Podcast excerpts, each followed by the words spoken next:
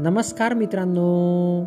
मित्रांनो मी मंगेश कुमार अंबिलवादे तुम्हा सर्वांचं वाचन कट्ट्यामध्ये मनपूर्वक हार्दिक स्वागत करतो.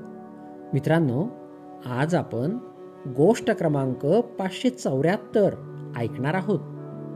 आज आपण भाग्यश्री केंगे लिखित जिद्द ही गोष्ट ऐकणार आहोत.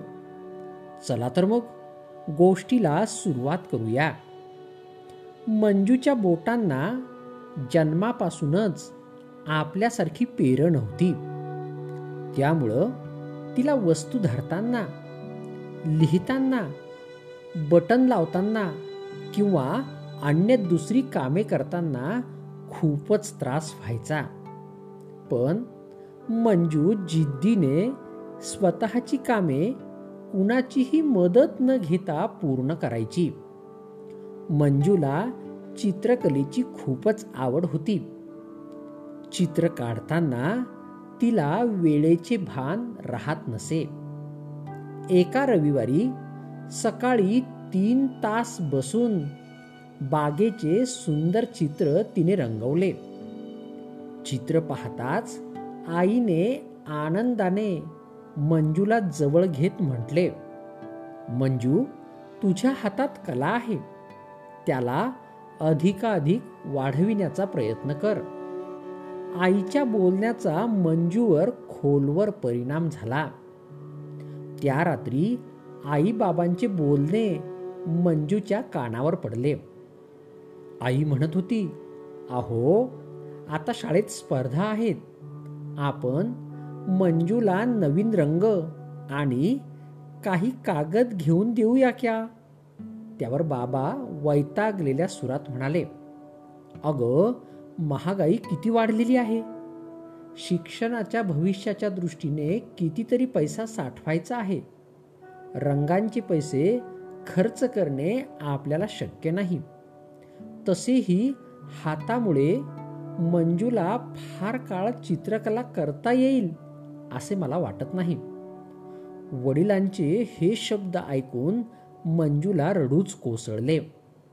सकाळी काढलेले चित्र तिने फाडून टाकले. दुसऱ्या दिवशी उठल्यावर मंजू आईला स्वयंपाकात मदत करायला आली.